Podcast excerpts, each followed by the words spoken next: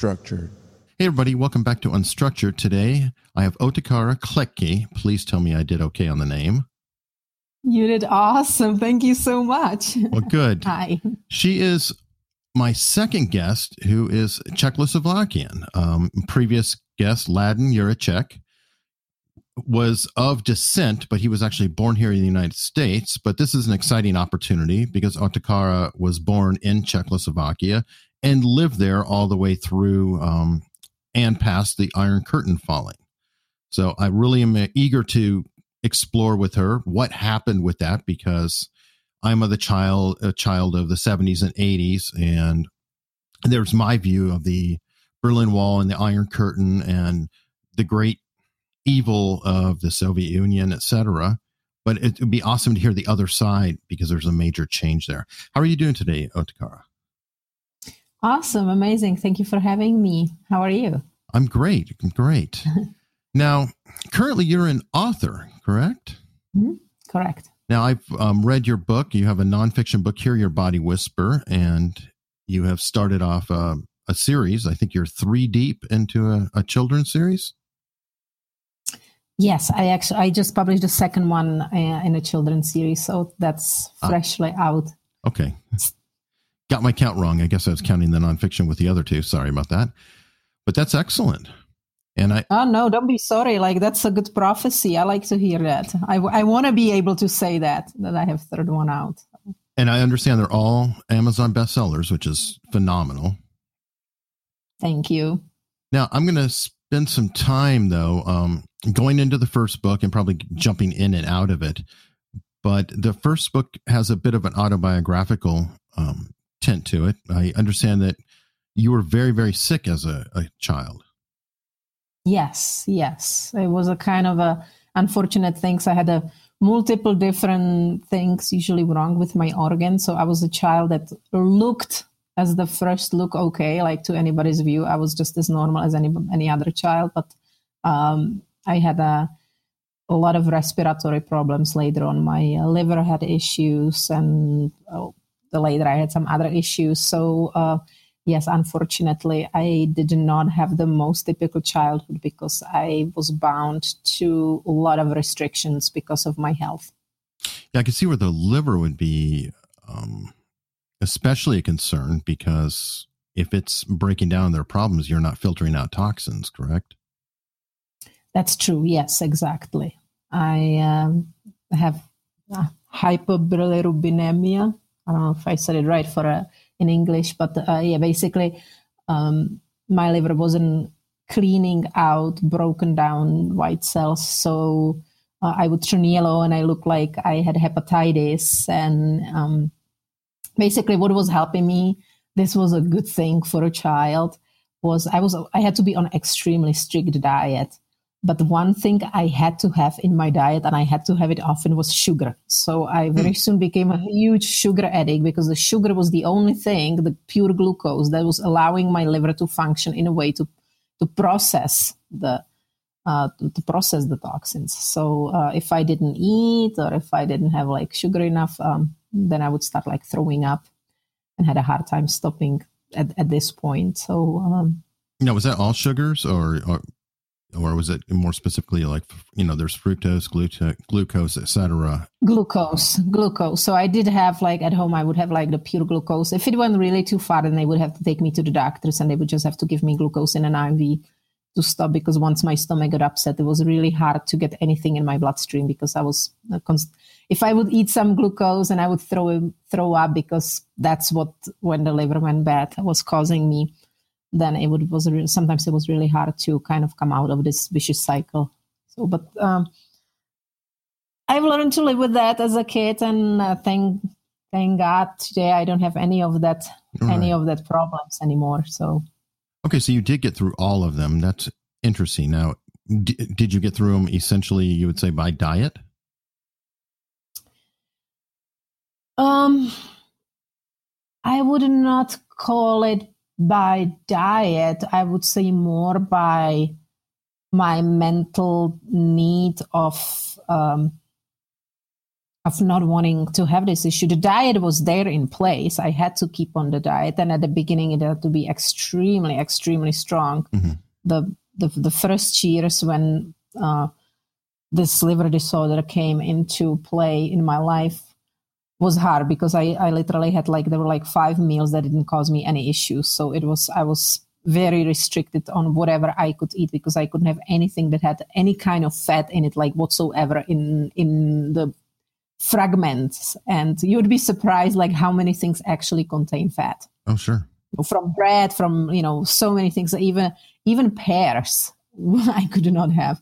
Hmm. So um there was very i was very limited. So the diet had to be there in place and without the diet uh, i would not get where i am but it was not the diet that saved me okay. if that makes sense. Okay so i was thinking that the diet by being very very strict it allowed your liver for example to maybe heal up on its own to get strong enough to actually start to function to filter out toxins things like that etc.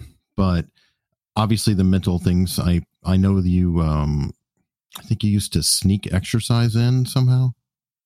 Mm-hmm, mm-hmm. Yeah, because when I got to, uh, I wasn't allowed to do PE classes when I was at school, and uh, when I went to high school, I was put into like a preparatory school, like boarding schools, which was much more. It's it's a little different than when like people think of it here to be in Europe. It's much more it's more common than here to end up when you're when you're in a high school to end up in a boarding school um, than it is in the United States because the high schools are specific. It's a different system. It's a definitely different educational system. Hmm. So uh, anyway, so I was away. The point was that I was away from my parents and the doctors from like the immediate. Uh, hovering helicopter helicopter parents or most more like helicopter mom who would like make sure that I was okay and and whatever I ate and that I would not get tired and I wouldn't exercise. And I always wanted to dance and that was like my big thing. So when I went to high school, I um, started like some course and that year was the first year and uh, the owner of the dance company had a course that led one of his students and he said that he's gonna come back at the end of the year and he's gonna pick up the one of the one of the girls who was in that course and that she could join the dance company. And so mm-hmm. I committed to myself that I would be the one who would be picked up at the end of the year and thus catch up to all of these who were training since they were little girls. And mm-hmm. I was no little and I did not train. So I spent, and because I was in a boarding school, I didn't have these parents at home. So like instead of studying in the afternoon, I would be like stretching myself and trying to make mm-hmm. splits. And, and so I pushed my, I've learned to push myself just far enough that something would not happen. Like so I was constant I started pushing the limits. Plus mm. you become a teenager, you know, like you go to the high school, obviously your natural job is to push your limits, mm. is to rebel. So I I knew if I go too far, I'm gonna faint.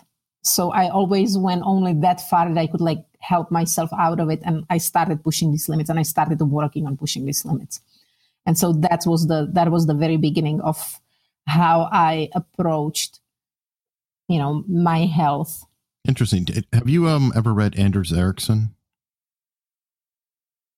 no what i think you actually were doing and you probably didn't know it at the time is what's called deliberate practice um, Malcolm Gladwell made it a popular thing with the uh, 10,000 hour rule, quote unquote. But what he didn't do as well conveying was the idea of, you know, if you practice for 10,000 hours, you'll become an expert. And it really isn't that you practice for 10,000 hours. What you described is deliberate practice, which is you practice in an extremely focused, dedicated way on your weaknesses or things that you're trying to overcome, like a particular move, to the point where it's always difficult, where you're always stretching just a little bit trying to get to that next thing versus just doing what you're good at. That's true. That's true. I was definitely pushing, and I knew because I had a goal in mind. I had like I wanted to be at the end of the year. I wanted to be the one girl that he would pick out out of there, and he did. He I did. made okay. it. I was waiting for that. I did. I made it. So it was it was awesome. It's like I'm I'm good at if I like set myself some goal in mind of the final one that like that's that's what it is and i kind of tend to overlook the obstacles and all i see is the, the, final thing and the obstacles they come and i try to crawl through them as they come so i don't really focus um, every time every time i look at something whenever i want some goal in the end i always overlook the obstacles the obstacles are always bigger than i thought mm-hmm. but somehow if you don't pay that much attention to them somehow you make it across usually yeah or you just think about the next step and don't worry about the obstacle because it's like climbing a mountain. Well, you're not jumping to the top of the mountain, you're climbing a few feet and then a few more feet and then a few more feet. And before long, you're up a hundred feet. Mm-hmm. So, mm-hmm. Uh, For sure. It, it, does make sense to kind of be uh, extremely self confident and maybe ignore things. Now, what's really interesting though is you're mentioning boarding school, things like that, and you we're in Czechoslovakia as a child mm. until um, I guess you know early teens. It was um, behind the Iron Curtain, as we would call it, or you know, in the communist mm-hmm. society. What was life like then? Okay. Yeah, that was still Czechoslovakia. I'll just still say that when I was in early teens, also the Czech and Slovakia separated. So I'm from Czech Republic. I okay. speak Czech. Slovakian speak Slovak. So I'm from the Czech part. So today it's just the Czech Republic. But what was it like? Um, just like any, I, would say I had a, just a normal, well, other than like being sick, but that had nothing to really to do with the fact where I was from. Um, to me, it was nothing really bad. I think a lot of people have an idea that uh, we grew up, at least in Czechoslovakia. I mean, I was never, I never even visited Soviet Union, so I don't know how it was there or how were other countries because um, even in behind the Iron Curtain, all of these communistic countries had slightly different uh, lifestyle and slightly different things were available to them. So I actually, for example, remember that in a fifth after a fifth grade, I went to a camp where they pick up like the kids who learn well Russian at school, and we were together with Russian kids, and it was a camp where we should practice Russian. Mm-hmm. You who my mom got me somewhere where I had more school over the summer, and uh, and so I remember the Russian kids there and what they had and it was just bizarre. I remember this like girl had wearing shoes they were like three sizes too big for her feet and i just could mm. not grasp why would she have three sizes too big shoes? And it was because the shoes were i guess maybe harder to get or more expensive or you know hmm. or, or there was some issue with that. So they would like have shoes so much ahead of her age to last her that many years. Wow. And that was just something that was like utterly bizarre. I've never seen anything like it. So I never grew up in a culture that would have that. And I have people who thinks that like we were waiting in line for meat or something. And I'm like, no, we had everything. The only thing we did not have, it's like, yeah, you went to the store and because all the products were owned by the government, you would have a you have a whole milk and you had a 2% and that were your choices that's it mm-hmm. you didn't have milks from that company that company that company you could not buy um, oatmeal from 50 different brands. You wouldn't have all these brands, but you still had, you could still buy oatmeal, you could still buy milk, you could still buy whatever you wanted mm-hmm. to buy. It's just that a communism really didn't have a competitor. So everything was provided by one, one single uh, big nursing mama, mm-hmm. you know, company basically. And everybody was employed by the government. Everybody had a job. So for a lot of ways, I think for a lot of people, this was a much easier lifestyle because you didn't have the stress of so many choices. You didn't have a stress of uh, making sure you have a job, you can feed your child. Mm-hmm. You grew up, you get married, you were given apartment. Everybody who was 18 would get married, so they would get apartment, so they could run away from parents. You know, so in a way, the the big communism was like a nursing mother who would just like, as long as you play along, right? Mm-hmm. Um, your life was taken care of was taken care of you would have a mediocre life it's not like if you were a hardcore entrepreneur so mm.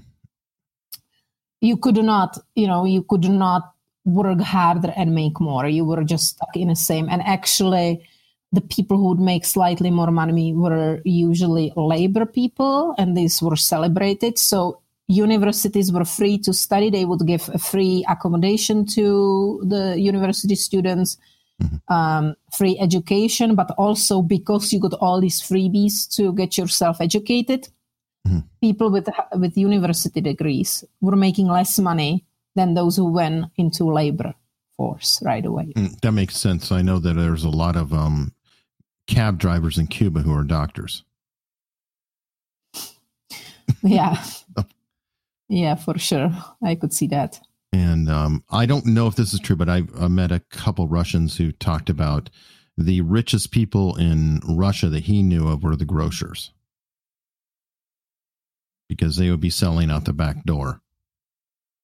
Oh, during communism, you yes, mean? Yes, yeah, anyone, anyone. That's true. That was true even in communism in Czech. I don't know if they were rich, uh, but uh, whenever you were the person who was selling, who was in charge of the store, and unless like in a big cities, usually stores where you had like a person, you know, behind like reception desk, and you would ask what you want, and they would find it for you. So it's not like you walk behind the aisles and picked stuff up yourself. Mm unless of like few bigger malls in a big cities but these were not like the typical standard so the typical standard was like you went to the store mm-hmm. that actually was a tiny tiny space in front and there would be a reception there would be person selling and you'll tell them what what you want and you know if and so if they got like for example some fabric that people wanted to use like jeans fabric right mm-hmm. that would never make it to the regular people because the moment they got in a store um, they would put it under the counter. We call this under,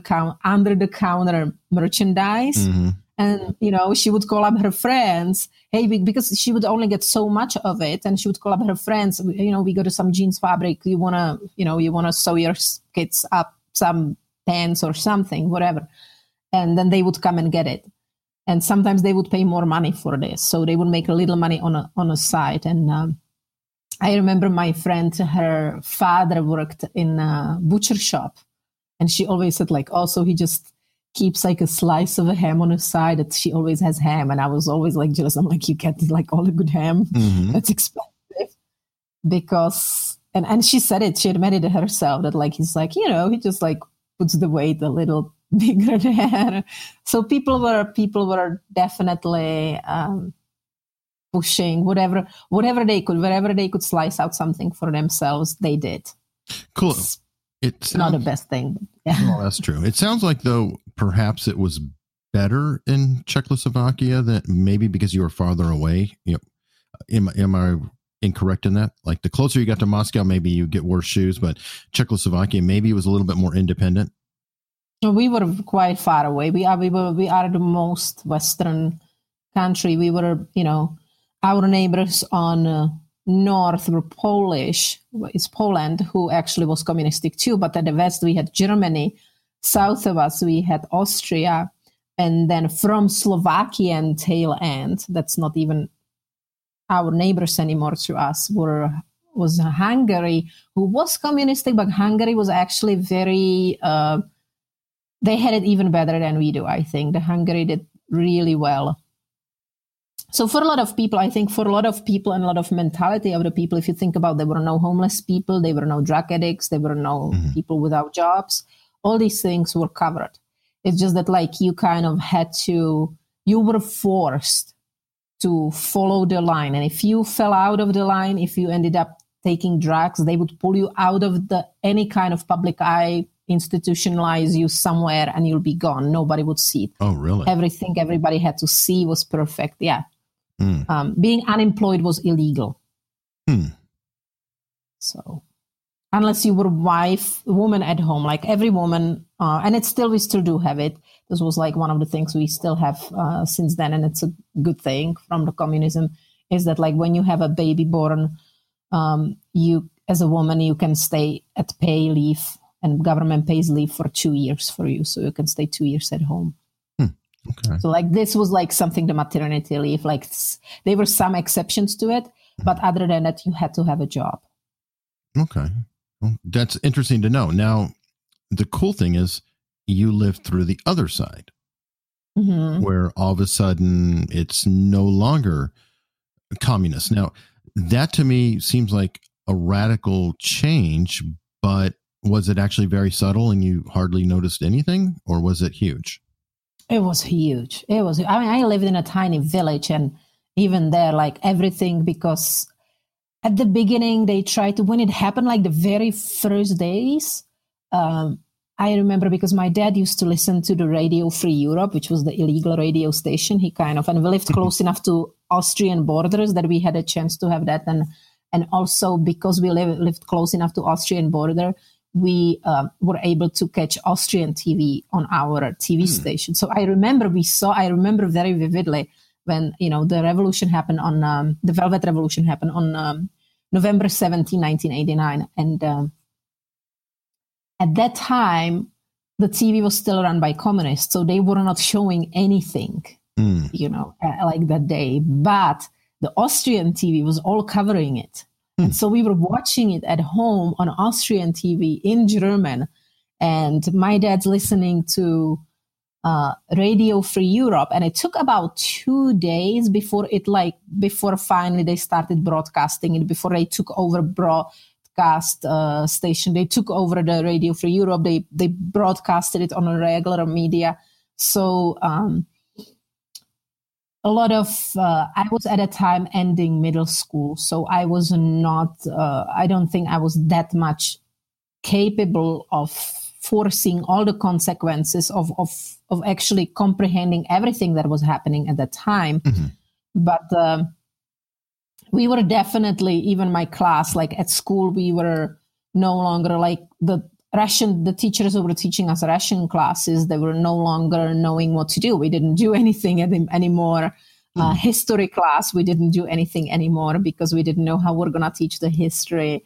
So um, everybody was just in a huge, like, and we, all we wanted to do, even in middle school, all we wanted to do in eighth grade, we just wanted to debate about it. And Hmm. um, I remember we had a, a the principal of our school or the vice principal he was like oh we should write a letter to like support communists or something and my mom was a teacher at a school so so like this was the, what I, my mom came home with and and she said like so he was like the the principal and that he wanted to like well you wouldn't get to the principal position unless you were a heavy duty communist so Mhm. you know it's not like it was uh, you would get yourself the more you um, Party man. kid um well i don't, I don't want to say a bad word here so um more where you were willing to be pleasing the communists the better job you Yeah, were able to get It would be known as a party man. right right. So anyway so the principal wanted to support it and like the other teachers she goes like my sons are in a revolution. Like they are all because all the university kids they went to prague. They just flooded prague and everybody went on strike and, and this started with the university students. And so so the teachers were like no way. I have my kids there. I have people in my family there. There is no way i'm gonna like stand on the side of supporting this. So like people were like no we, we're for it. We we want is gone. So it was extremely exciting time. And so i pretty much my whole eighth grade we barely did anything at school. And the most beautiful thing afterward was to start a high school in uh, in the environment where teachers felt like new horizons are coming and we're gonna live in a place where if you want to start your own company Mhm. and live do something for yourself you can so it was it was very exciting it was very exciting times That's cool. So you really um, embrace the entrepreneurial um, spirit or ideas as a culture. yes yes well some people you know some people because it was hard the thing is that uh, you the the spirit in this country it runs a little different.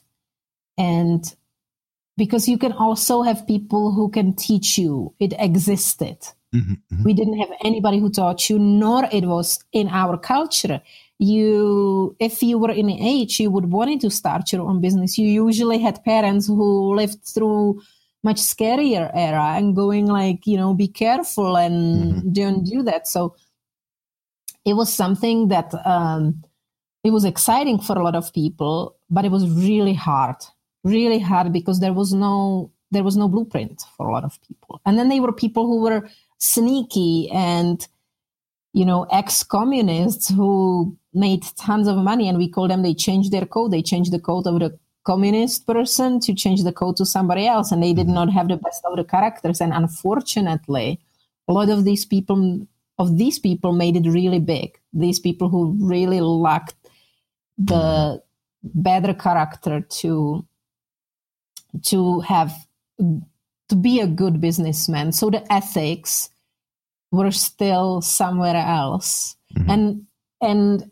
even till it's it's definitely getting better a lot better now because it's been so long and um generation the whole new generation exactly the whole new generation had a chance to grow up in but still like for the first decade or couple decades you could have your own store and you would have an employee a person who would be selling there and while in America you have people smiling at you saying like, "How can I help you?" Mm-hmm. In Czech, you still had that attitude like, "What do you bother me? I'm here to have a job." Like you know, like they would say "bye bye" kind of thing. Right. And, uh, and so then they come in the companies, and I had a friend who she was uh, like that was her job. She would be at the stores, and she started working at a gas station at OMV, one of the big, you know, the German gas stations, and and she was like, and they're teaching us like we have to say have a nice trip at the end.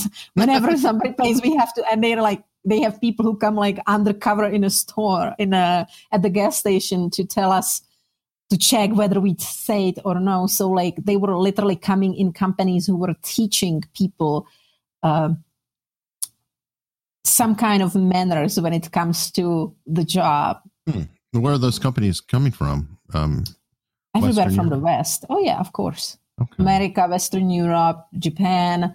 Well, everybody all of a sudden flooded, like the, the gates open and people didn't have the money to start companies, but the market was open for companies. So there was like the whole huge things. There was an unfortunate thing. A lot of stuff got sold out. And uh, basically, if you think about it, government, uh, the communist government owed its own anything and everything. Sorry. Right. And uh, then you have these big factories mm-hmm. that used to belong to communists, but who right. do they belong to after? Right, that's my question. And, and uh, what about your house? Um, how did or you know the housing? You said that everybody was given an apartment or everyone was given a house. Um, no, how no, did no. that how, break down? Okay, the After. apartments, yes, and the housing usually people build. So, like, I grew up in a house that my father built. So people build houses. It was a, especially like outside of the cities. If you were in a village, people have still till this day big houses. It's like the big thing. You bought yourself a land, and mm. the whole family worked, and it's it's a whole culturally different things. And so, you know, and everybody would build a house, or the parents would give you house, and you would take care of the parents. Um, this whole this whole system of housing it's kind of culturally differently so country and city is different is what you're saying? a lot a lot. But in a city people would usually have apartment and then they would have like a weekend house. That's a very typical czech things every weekend they drive off like whatever half hmm. an hour drive outside of their city where they have like some small house where they spend their weekends.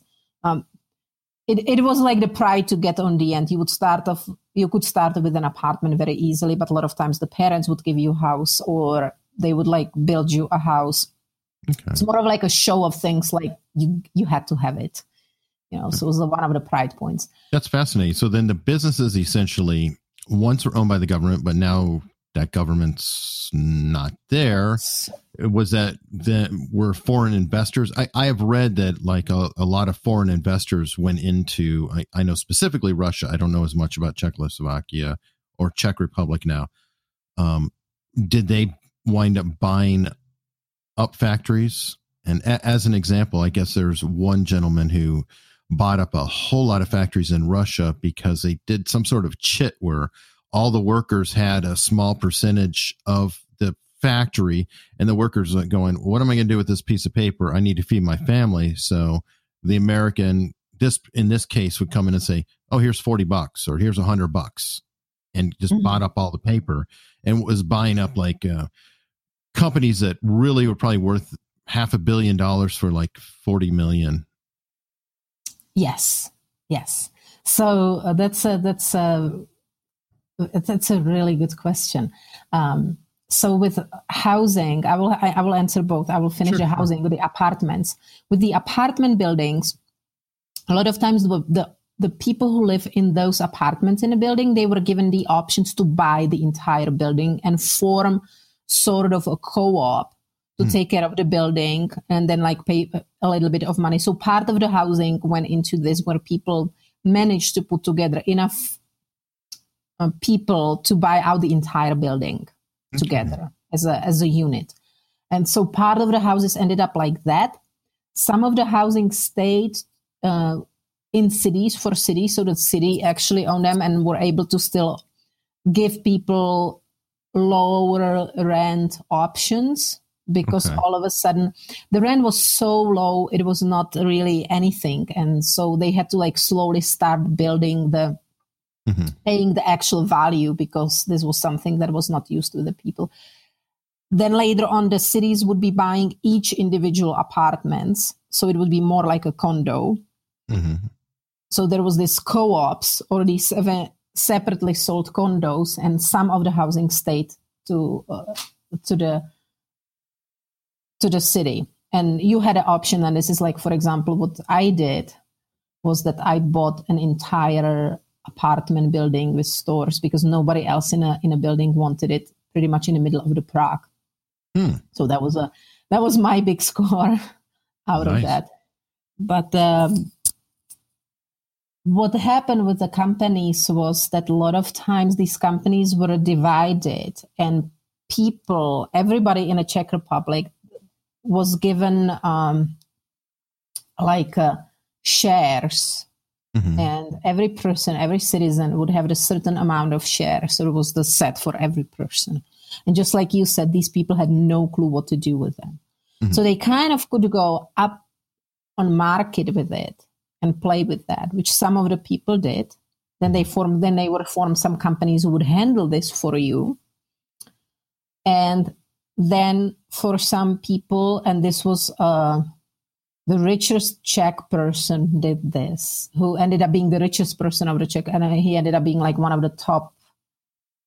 He made it in like the top hundred, the richest people or top ten richest people mm-hmm. in the world, and and was it was a huge, huge deal. What he did, he offered ten thousand crowns, which I don't know how much it was worth back then. Today would be four hundred dollars, but it was back in you know 1990 uh, something, maybe 1991 or something, uh, mm-hmm. when all this was happening. So it, it was a huge money. At that time, it was a probably equivalent of, I would say it had to be equivalent of like three average monthly paychecks. Mm, okay. So it was, it was, it was not huge, but it was big enough. And he, no question asked, gave every person who gave up his any whatever he had his shares, he would pay him this money. Mm-hmm. And he made a ton of money. And he actually delivered on his promise. He did, he used it up kind of not the best way. So there was like some huge issue. And I believe he, and he ended up running off to like Bahamas or something later.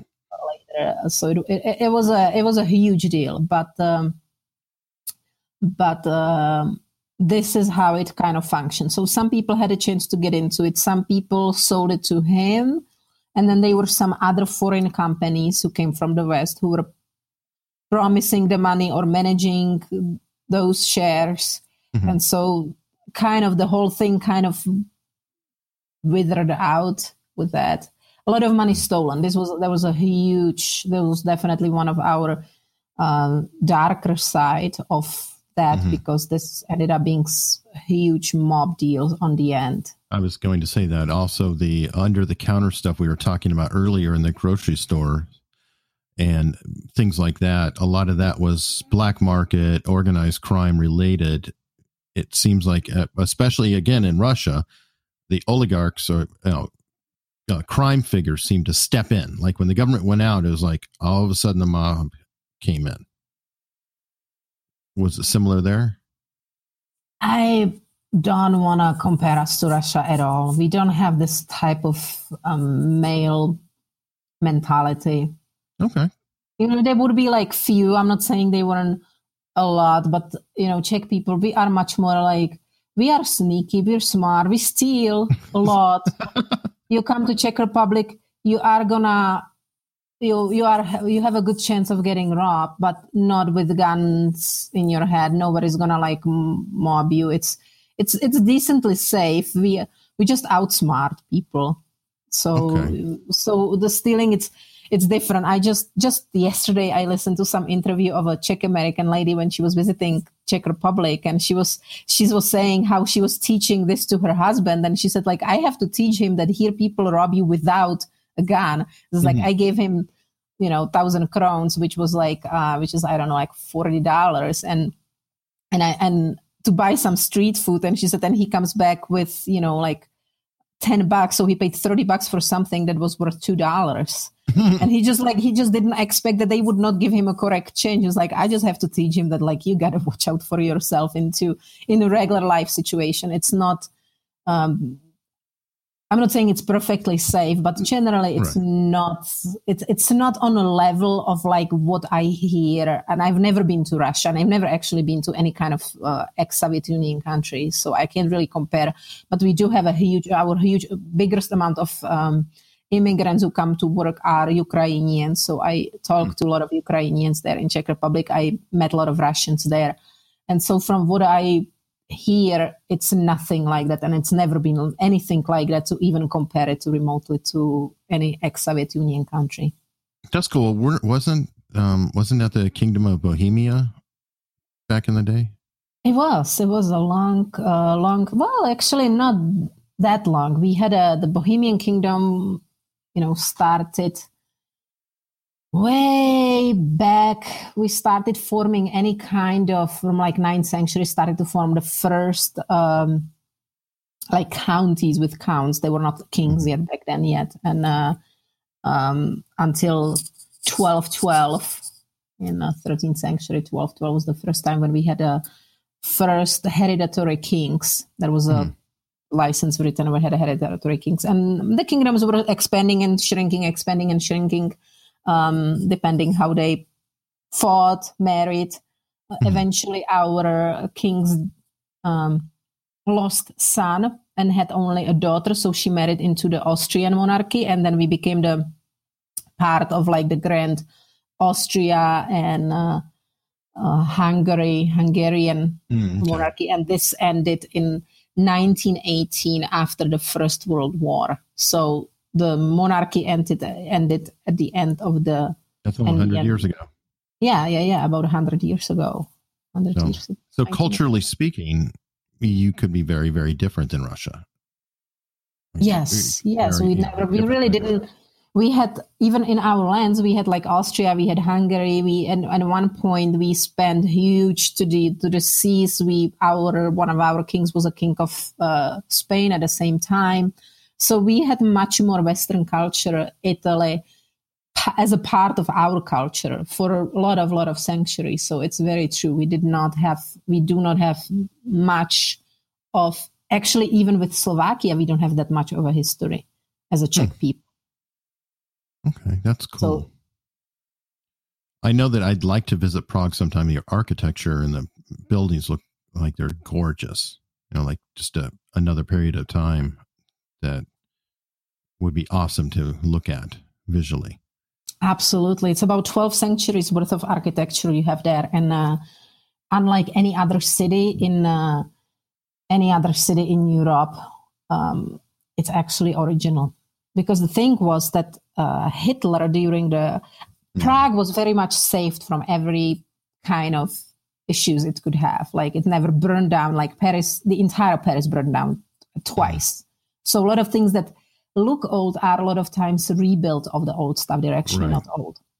Then during the wars, they were bombing, and then like then there was a Hitler, and it was the biggest one. Was the Second World War, where everyone was bombing Germany and Italy for being, you know, the Nazis. The mm-hmm. Nazis were bombing everyone else, so everybody, the entire U- Europe collapsed. But Czech Republic was fighting against Hitler, but Hitler wanted to move Prague. He absolutely loved Prague. So he put mm. a hmm. complete ban on bombing or doing anything to Prague. He actually was rebuilding the Prague. He was putting money in it and he was rebuilding the Prague. And Wow. so the only bomb that ever was dropped on Prague was dropped on Prague two days after war ended by Americans who mistaked, of course. which is a true story, who mistaken Prague for Berlin and thought the war was still going on. Of course. And it had to be us. It just had to be. But Oh, well. thankfully, We met well. only, it, it, I don't know if they were if they were trying to hit a human being. All they did was in one park they hit a statue. So like except of the one single statue, um, nothing really suffered. so so it actually Prague's really good. The only thing what was more of suffering of these historical values was this 40 years of communism where communists uh, took a lot of castles and used them as like storage places Mm. or made schools out of them and they didn't take care of them. So a lot of it sort of like went down, but like actually nothing was destroyed. So, and this is what makes Prague unique to any other city in Europe. You cannot see what you can see, the buildings you can see next to each other, you will not see anywhere else. Even if you think you're seeing them, you're just seeing the rebuilded stuff. You actually don't have the the breath. You know, it's it's a difference like a real flower and a plastic flower that looks real. So, what is the exchange rate like other than uh, not giving me back change? Well, we still have, I'm very proud, we are part of the EU, but I'm very proud we keep our own currency. And most Czech people are happy to keep the, the currencies. Uh, so the currency is crown, hmm like the crown the king puts on his head. And it's a little over 20 crowns to a dollar. So it's actually very easy to, you know, when you get a 100 crown uh, bill, it's for a dollar. It's rough. It's five dollars now. It's changing, so it's roughly about five dollars, um, a little less than five dollars. So, and if you go there, it it used to be very inexpensive. People have it as inexpensive place to visit, and it still to some ways is if you know where and how to get by Mhm. there. But I would say in it depends on what you like eating out it's cheaper there than it's in united states but if Mhm. you want to buy yourself shoes they are more expensive there than they are here so it just depends on the product i think it all evens itself out it's still pretty inexpensive place to go visit and i believe prague it's like number seven in the most popular cities in the entire world to visit Oh, awesome. Awesome. That, that's uh, whetting my appetite even more. Okay. I probably took you too far down the uh, tourist communist path, but it is something I'm genuinely curious about. And I, I really like getting filled in and getting actual information because all I know is what I read or what I'm fed from media and word of mouth, things like that. And let's move on to your book, your original book, um, Hear Your Body Whisper. Now, the thesis of that was essentially that you healed yourself and everybody else could, I guess you'd call it, find a homeostasis on their own if they listen to their own body. Would that be fair? Yes, that sounds that sounds pretty good. That sounds pretty good. Yes, if we just get into a little more into into our bodies and change the perspective how we see our body and how we communicate with it, we can definitely come to a point of much bigger peace with that. And a huge thing in my book is also that. Uh, as much as I'm definitely not telling anybody not to listen to the doctor, Mhm. but uh, no doctor nor any of your homeopathic doctor or shaman or psychic or whoever you go to visit. If you're going to a secondary person, you are not you. You- the the closest and the truest answer to your problem is within yourself, and you should first. Uh, you should first look after the problem yourself before you seek anyone else's help and that's Yeah, kind yeah. of the that's kind of the thing because a lot of times i think we tend to and I, and I know it from when i was a kid uh, we put our health into some it's it's typical we're absolutely fed this that we put our health become we have issue and we go to the doctor because we think the doctor knows better than we do. Mhm. and it's it's nothing like really wrong. Like we just do it. We're programmed we're taught since we were little babies. When you're mother they send you to check up your baby to a baby doctor and and everything. So we form this habit this habitual giving up of our health to someone else. That Mhm. we and we say like we we think that we still have so much control but we really don't. We still inside us we have this fear that if i don't listen to this person i might be wrong. Appeal to authority. And a lot of that is um, western medicine as a whole because western medicine and it's expert at it is very much a break fix situation. You go in you're broken here's a fix. And we're taught to go to the doctor for a fix. Um, i think that what you're teaching in the book is probably closer to more of a eastern medicine philosophy of first you spend quite a lot of time i interpret as uh, helping find a baseline like get everything out of the way to even know what our body sounds like or feels like because really we we're not really that well in touch with ourselves That's true. Yes, yes, definitely. Yeah, we need to um, understand what our body even is. You know, that uh, I, a lot of times, I like to look at the body as a sort of a farm that we farm as a people because um, 90% of our cells are not human cells, are like bacterial cells and viral cells. And so 90% the only thing the, re- the only reason you look in a mirror and you see you eric is Mhm. because your cells are bigger than the other cells but only 10% of the cells are actually human. 90% aren't. So the moment you actually realize that when you look at yourself it's not human it's pretty much alien um, pretty much most of it all you are is just this farm that farms all these other creatures and you start to approach it that body as such and that's kind of how i approach it. I just approach it as a different entity and I, when i'm in charge i'm the farmer so like i have the actual biggest responsibilities. There's like 300 billion uh, creatures crawling inside on on top of my skin inside of my guts everywhere that uh, take out vitamins. My body cannot even use the vitamins can even utilize them. We need these guys to utilize vitamins to to breathe to help us breathe to build antibodies to fight of uh, infections. So when you like get in this mentality of being a good farmer to your body a because you can look at it objectively it's much easier to love. As we it's easier for us to love our child and a lot of times to love our own selves. Mhm. so it's much easier to look at it and like kind of give up that um, you should like look at your look in a mirror or or like being upset at your body for something. The only reason you are here and you are alive is because your body is not giving up on you. Yet a lot of times we give up on our own body. We are upset with our own body. The body does always no matter what no matter in whatever shape health body shape physical shape the person is the body does the best it can at that moment and when you take the responsibility as I am the farmer of this body, and it's my job to give them the best condition, to give all these creatures the best condition to create the best body, the moment you take that responsibility, everything in your health starts to change. Um, that brings me to a concern. Um, one, I will admit that it could be taken as a creepy thing that you're really a host to a bunch of alien creatures. I know it means well, well, but um, there is that kind of scary um element of it.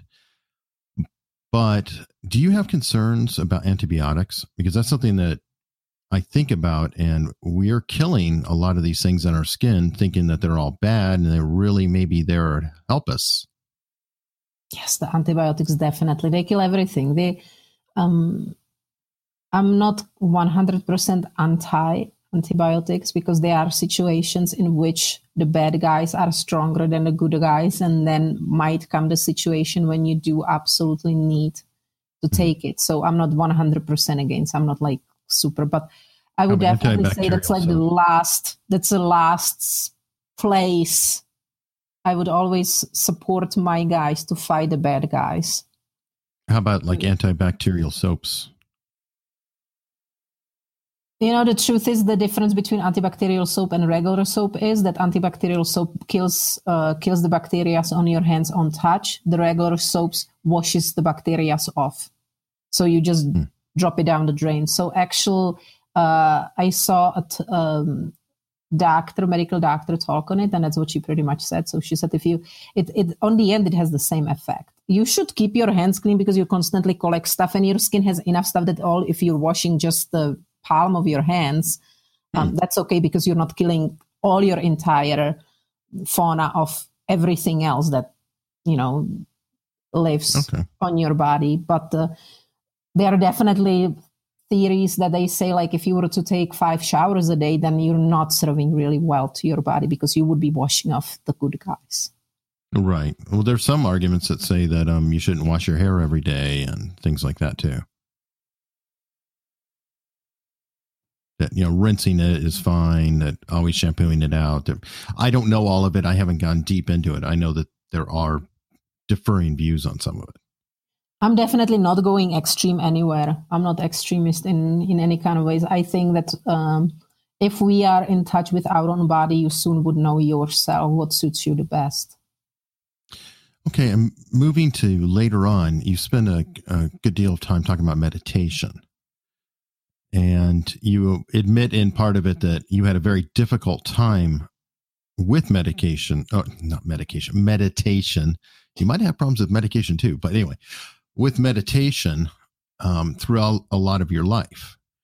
Now i think that's actually pretty common. I know that i do it and i get caught up in my head what I have a habit of doing is napping, listening to like binaural um, beats, audio, or whatever to kind of cheat and see if I get into the, the right waves. Could you describe the feeling that someone would have when they are actually meditating? Because that may help people say, oh, well, I really am meditating. Okay, that's normal. It's to me, it was a start, it was hard and, and it is easier or harder. It depends on each person. Usually, it's harder on a person who needs it more than the one for whom it is easier. Sadly, but I find guided meditations to be much easier because it's easier to follow the voice than try to be like empty-minded.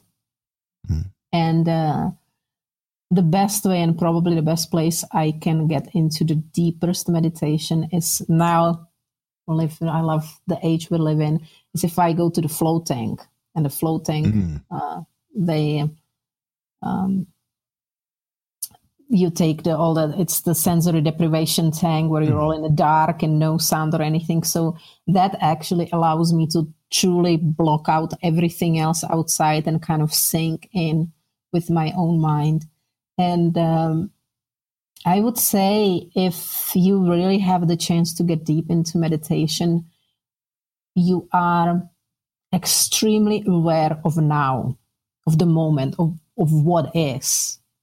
Okay. You are aware of everything. And even when you come out of the meditation, that's even it's even more it's stronger after the meditation ends because mm. then uh, you are super aware of the trees, the smell of the air, the chirping of the critters in the grass and the birds. And that overpowers any of your problems that might come later on or were there an hour ago. Okay. Like you are just involved in now. And this moment of being in a now, in that true now moment, mm-hmm. that's the time when you are listening to whatever is within you, what is in your body and you are able to because you are able to process everything around you you are able to process what is going on within you so if you're having some place where it's just the very beginning of some problem mm-hmm. um, you will feel it at that moment you will all of a sudden be in tuned in everything what's going on in your body you will you will know whether your chest feels heavy or Okay. There might be somewhere some kind of issue. So these things just kind of come up to the surface. Uh, that makes sense. So what you're saying then is you're not um, floating off to La La Land. You're actually hyper aware or very, very present. Yes. Yes. Exactly. Okay. That may be, maybe that's it because I've always kind of had the impression that was given that when you're meditating, you're off in the clouds and everything's free. And it's almost a thoughtlessness. You're describing the opposite. So maybe that's good. So being up in your head is not necessarily a bad thing. No, the it uh, the problem is that you start thinking of stuff that are not now. If you keep focusing on your breath, you keep focusing on how you breathe. That's how you get into meditations. Actually, truly focusing on now or on what's happening. The problem is that we have issues that in our head we just start. Our thoughts are taking us away from now, and so it mm. is. It's definitely the state of hyper awareness. And a lot of meditations, um, you know, a lot of Buddhist monks they meditate completely with eyes open, and that's the entire purpose is to try to go you know go in a deep forest and sit down by the river stare at the river and try to keep your mind empty of things you may think about but keep it fully aware just allowing it to be open that it can be saturated by everything that's going on around you. And this is best to do it in the environment where um, you have some good environment when you have like some good natural environment heavy nature. Or if you do it in a bed and you try to sink like in my case with the body you try to really sink inside the body so you're trying to be hyper aware of what's going on inside your body at that moment well, very cool. Now, you've also given the impression that you can use meditation to calm yourself and those around you. I think you use the example of Moxie, the bulldog. Uh huh. Uh huh. He was, oh gosh, that was my best dog ever. he, um, in a book I wrote about one moment when uh, um, we had a little, when my daughter was just a baby and uh, my goodness, a moment of sleep was treasured above anything else. was the most prized possession, and it was the middle of the night, and she was sleeping, and my husband was coming back, and he was coming back with. Uh, um, he's a Freemason, so he was coming back with a bunch of Masons, and they were they had cars in our driveway, and they were saying their goodbyes, and they were they were leaving, and he was coming back in the night, and my dog was just going nuts, and so um, there was no way for me to calm him on any kind of conscious level. So I really did try to just sink my energy. And it was funny because I truly remember it was like a vortex. And if I reside in that vortex, I was able to pull him in that vortex with me and he was completely mm. calm. And the moment I would, and I would feel it, I would, I would actually feel being out of this like vibe energy. And once I just had the side of the different vibe, the dog started barking. And so it, it was hard because if I would correct him, I would pull myself more out of that vortex. So mm. I had to like just go back in and get back in and in this and be able to bring the dog. I actually have five dogs now. So I find it to be a, one of the uh, very dogs are good tools for me personally to know where I stand with my energy. Dogs are really good. They're pack animals. If you, they make you, if you want to be a good leader and like mm-hmm. good, good leader, there is nothing better than to have a pack of dogs because if you're not a good leader, they're not going to listen to you. Right. With respect. They might listen to you with fear, but you don't have it with respect. And you can't just have it just by yelling at your dogs it's it's an energy. It's an energy thing that if when you put yourself in that energy wave you can become the leader of the dogs and they can teach you very easily. Very cool. Now to wrap things up you um, talked about something that i'm very interested in but you blew by it. What are the five tibetan rites?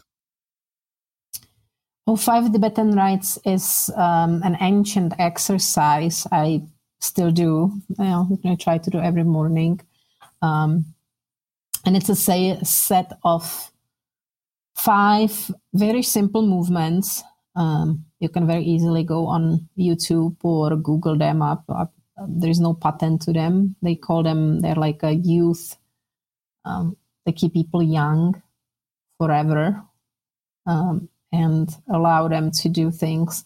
I find five Tibetan rites to be like a shot of espresso. So it's something I don't do past later in the afternoon because it like it wakes me up for about eight hours. This set of mm. exercise exercises, and uh, yeah, it, it, it, had to work. If it didn't work, it wouldn't survive. I think now like four thousand years. um, I might be wrong on the amount of times, but a time is it's it's a very long time, and uh, you can definitely um, do them very simple, very simple as long as. And I actually started the first one sort of spinning, uh, so the first one was harder for me at the beginning because my head was spinning, but um, you can definitely adapt to that and then learn that, and it's something that a lot of old people do as well. Well, I will try to look those up and add those to the show because it just sound very interesting. Now, where can people find you if they want to um, grab your book and see your children's books, share them? Well, all my books are available on Amazon, but uh, if anybody wants to connect a little more and know a little more, they can find me at otakkarakletki.com. Just my okay. name. Are you on uh, Facebook or Twitter or anything yes, else? I'm on Facebook. Facebook is a good platform to catch me. I'm on LinkedIn. Um, and the other ones I'm not so good about keeping track of. I yeah, did made for my children's character has uh, one of my character has an Instagram account, but uh, that's just the character's account. Well, excellent. I encourage everyone to look out for you there, and thank you so much for coming on. Thank you so much for having me. Hey everyone, Eric here. I want to thank you again so much for listening. I know your time is valuable, so I really appreciate you taking some. If you like what you hear, please spread the word. We're on Facebook, Twitter, and Instagram as Unstructured P, as in podcast. Also, you can review the podcast in whichever app you use. It really helps a bunch to spread the word. Thanks again.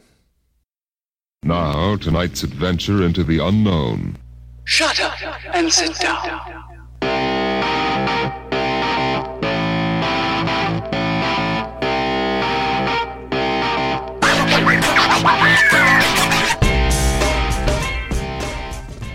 It's Sarge. And Frenzy. From the Sarge Approved Podcast.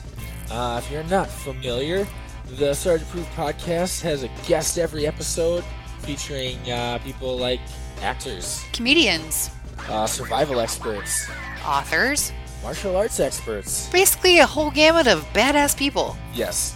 And you can check out all our episodes on all the podcast platforms iTunes, Spreaker, uh, uh, Stitcher, Google Play Music, iHeartRadio. Um, and yeah. You can check us out on all our social media Facebook, Instagram, Twitter, all the things. It's all at Sarge Approved. Yep. Check it out, and we hope you enjoy it. Bye.